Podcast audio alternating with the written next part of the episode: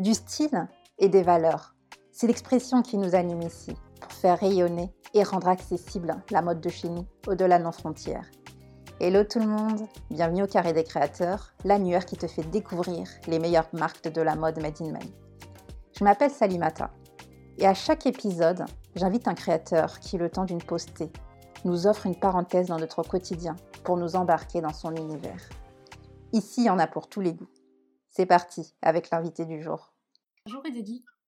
Bonjour Salimata, ça va? Ça va et toi? Ouais, ça va, ça va. Euh, je te remercie. Euh, du coup, comme je t'avais expliqué quand j'ai pris contact avec toi, Mhm. euh, j'aime beaucoup ton univers créatif. Euh, je t'ai découvert euh, avec ta marque euh, grâce à l'actualité de l'association Lyon des ambassadeurs. Oui, Euh, depuis, je te suis sur Instagram, ça fait à peu près un an. Et euh, du coup, je te remercie beaucoup euh, d'avoir accepté l'invitation pour baptiser le bah, podcast. merci à toi d'avoir pensé à moi.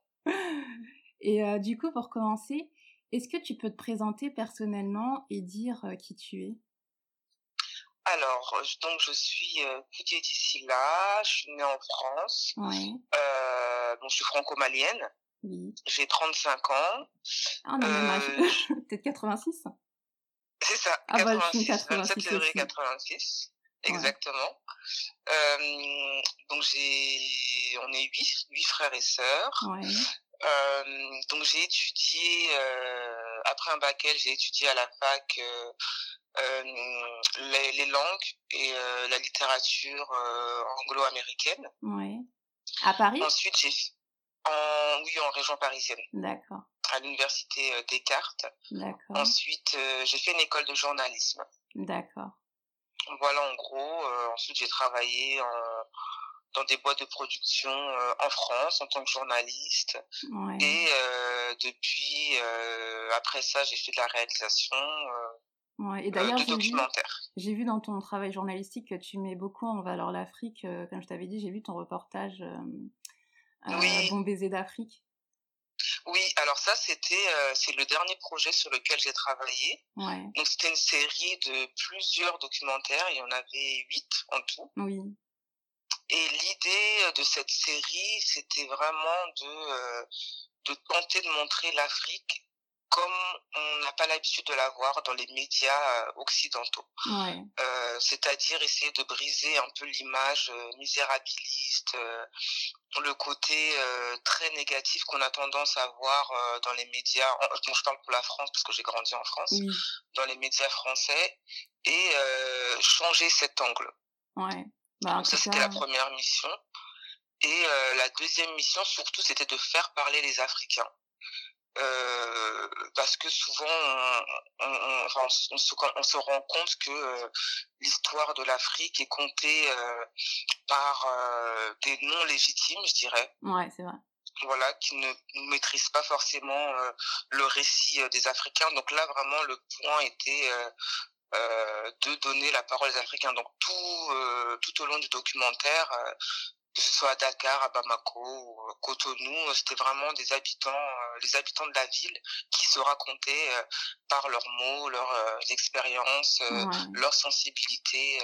la Voilà, c'était vraiment valeur ça, le projet. quoi.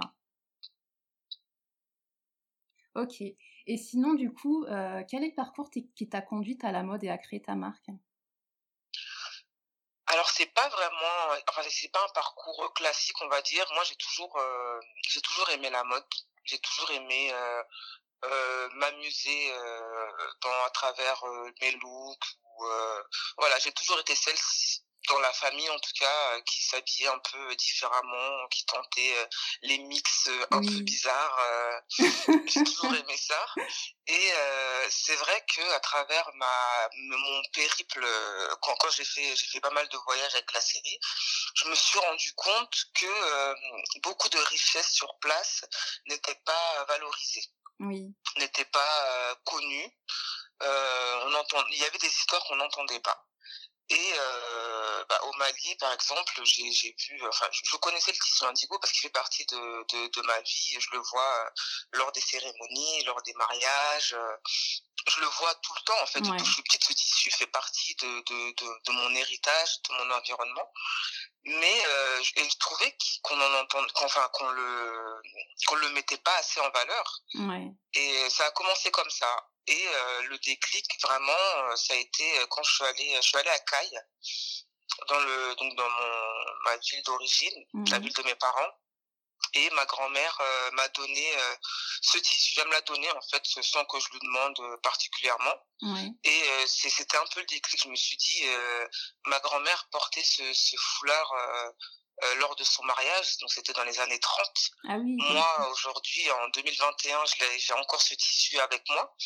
Et euh, il est encore là, en bon état, il a encore son histoire avec lui. En fait, c'est un tissu qui traverse des générations euh, sans, sans se détériorer. Et, et, et, les, voilà, c'est ça. Et les, et les techniciens, entre guillemets, qui font ce tissu sont encore là.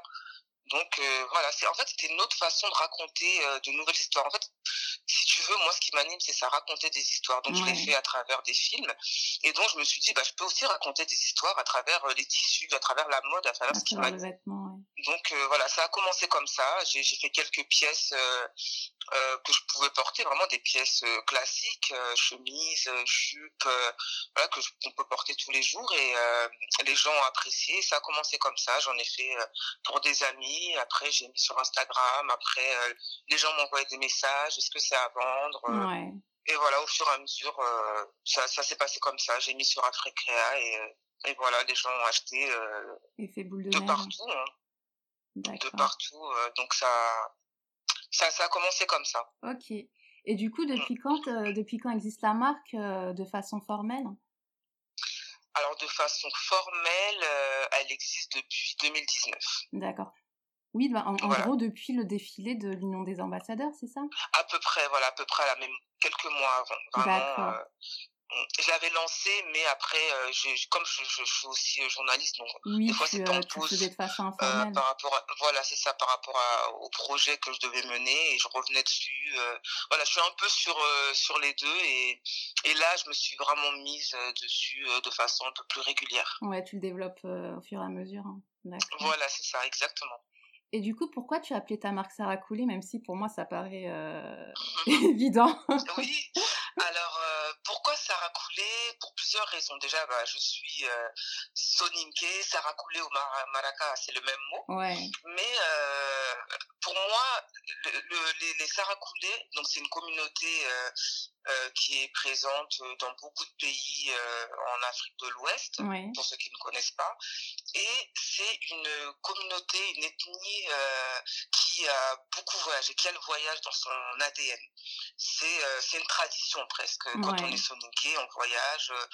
On, Voyageur et beaucoup entre, on, on essaie de voir un peu ce qui se passe ailleurs. Voilà, on, on fait le Tunga. Tunga, ouais. euh, l'aventure, on part à l'aventure. Et, euh, et ce qui m'a, ce qui me, me, me frappe, euh, et ce qui m'anime dans cette dans cette communauté, c'est euh, cette euh, volonté de conserver et de transmettre euh, son histoire, sa culture. Aujourd'hui, euh, quand on, va en France ou ailleurs, les, enfants euh, parlent euh, parlent. Ils ouais. parlent leur langue. Souvent, après les nouvelles générations, c'est un peu plus compliqué, mais la génération euh, des enfants nés en 80, 90 maîtrisent leur langue maternelle. Pourquoi? Parce que les parents avaient vraiment cette peur de, de, de, de, de, voir leur langue disparaître. En fait, c'est ça.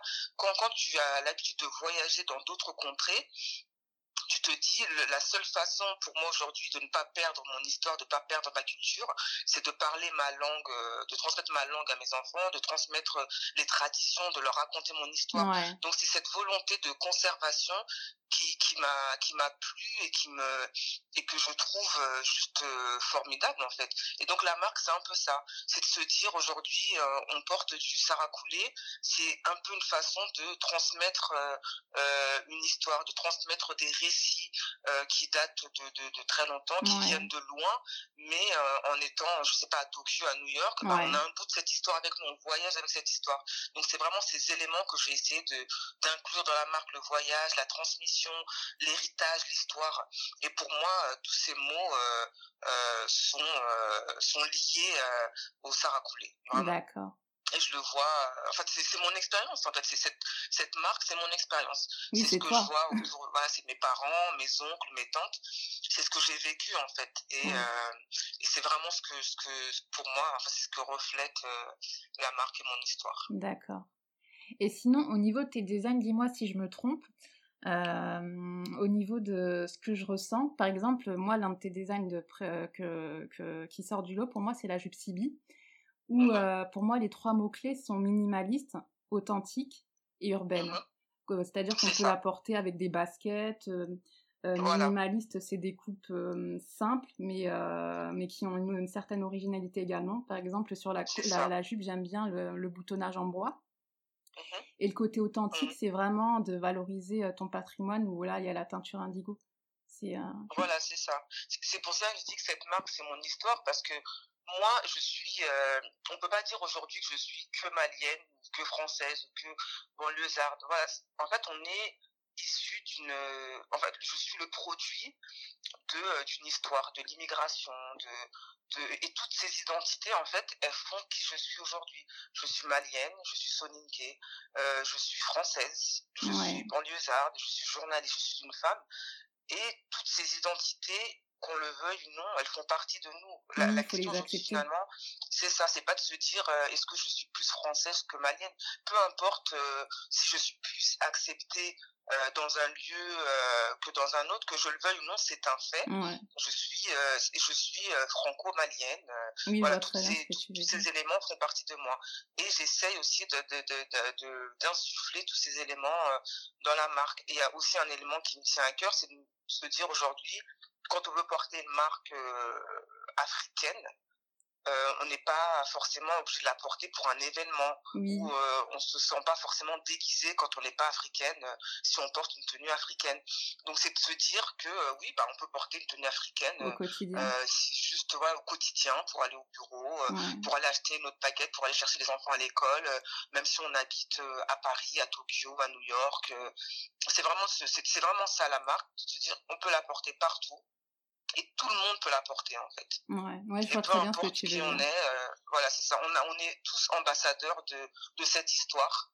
On porte tous un peu le drapeau euh, de, de cette histoire euh, et euh, c'est c'est une marque qui parle à tout le monde en fait. Ouais, je vois très bien.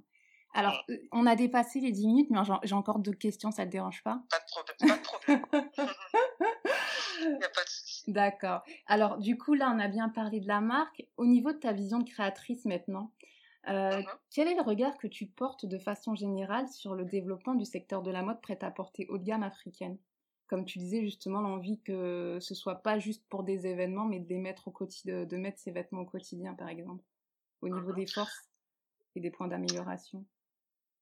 Alors déjà, en termes de créativité, je pense qu'aujourd'hui, euh, le continent africain a su montrer euh, son expertise et euh, la génération, euh, ma génération en tout cas de, de, de, créateurs, je sais pas là tout de suite, je penserais à à, à Sarah Diouf, euh, bon Imana c'est peut-être oui si c'est la génération si Imana je pense à, à, tous ces créateurs et je me dis aujourd'hui ils ont prouvé, ils ont su prouver que le, la mode euh, africaine euh, haut de gamme, euh, elle existe. Elle existe et elle est légitime.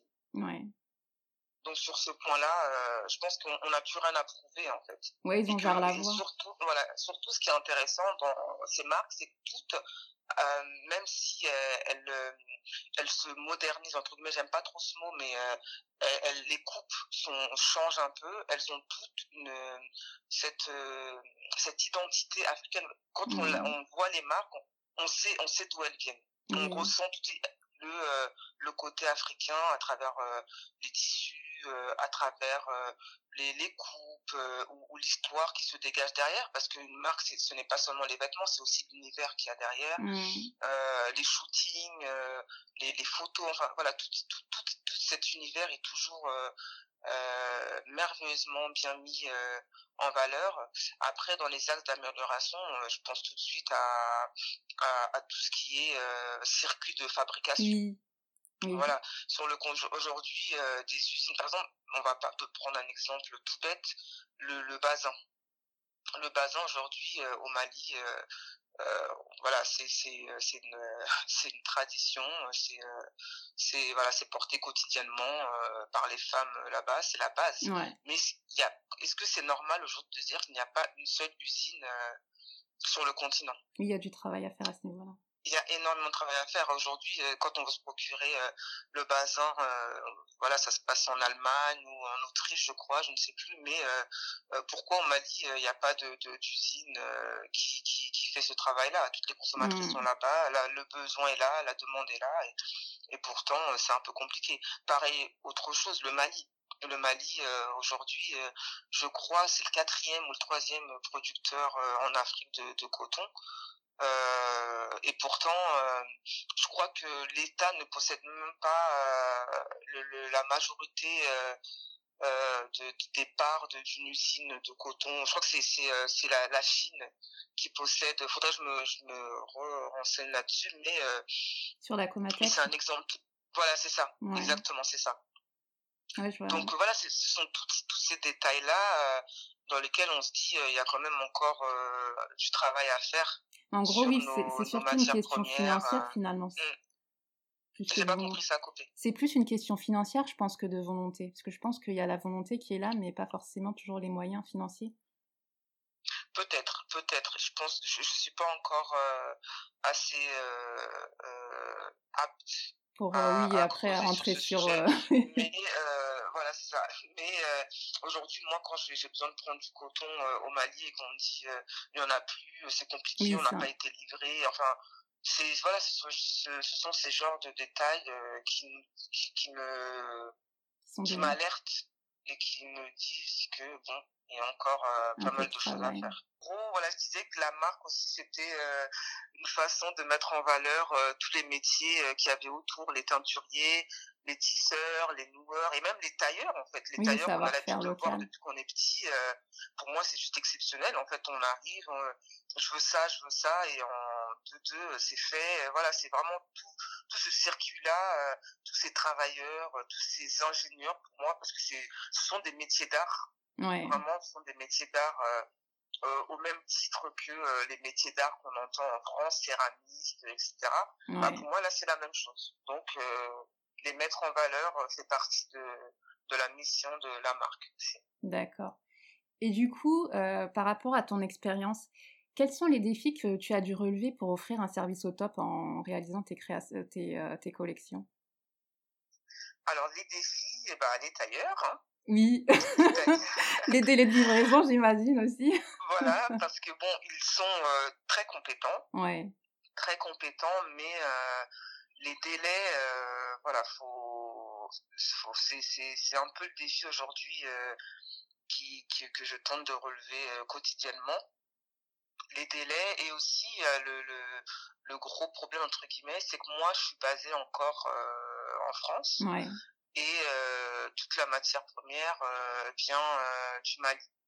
Le système de livraison du Mali à, à Paris, c'est un peu compliqué.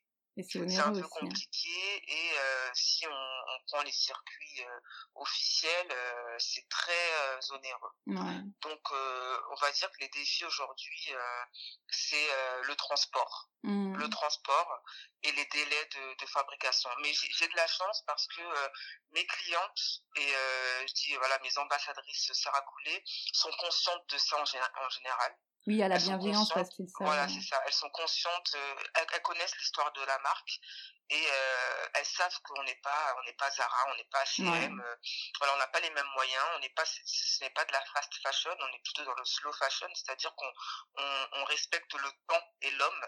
Mmh. On, on, respecte euh, le circuit en fait. On, on, ne, on ne presse pas. On n'est pas, on n'est pas dans, dans la quantité. C'est-à-dire, je n'ai pas de stock je fais à la commande. Et on le sait. Hein. Pour éviter le, le gaspillage. Donc voilà, c'est pour ça que j'ai de la chance parce que mes clientes sont conscientes de ça. Quand elles commandent chez Sarah Coulé, elles savent que euh, elles connaissent l'histoire. Donc quand tu connais l'histoire, tu sais que euh, ta jupe, tu vas pas l'avoir euh, le lendemain de la commande. Après, je suis pas dans des délais euh, d'un mois non plus.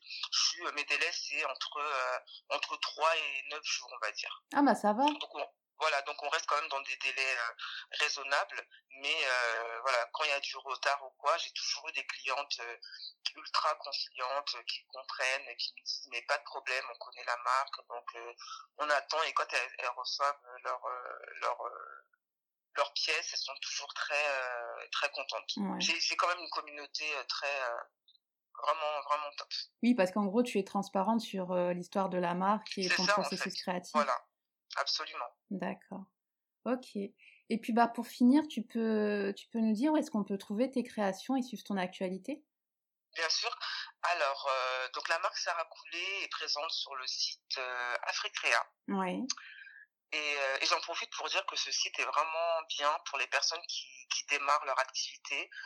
Et voilà, je, je, conseille fortement aux, aux, créatrices et créateurs qui n'ont pas encore de site de, de, de tenter Africrea, même pour un ou deux mois, mais c'est super intéressant parce qu'on on, a des clients qui viennent de, de, partout, euh, de New York, de Philadelphie, de l'Islande, euh, voilà des clients qu'on n'aurait peut-être pas forcément euh, atteints si on était sur notre site perso. En tout cas, pour un démarrage, je trouve que c'est super intéressant.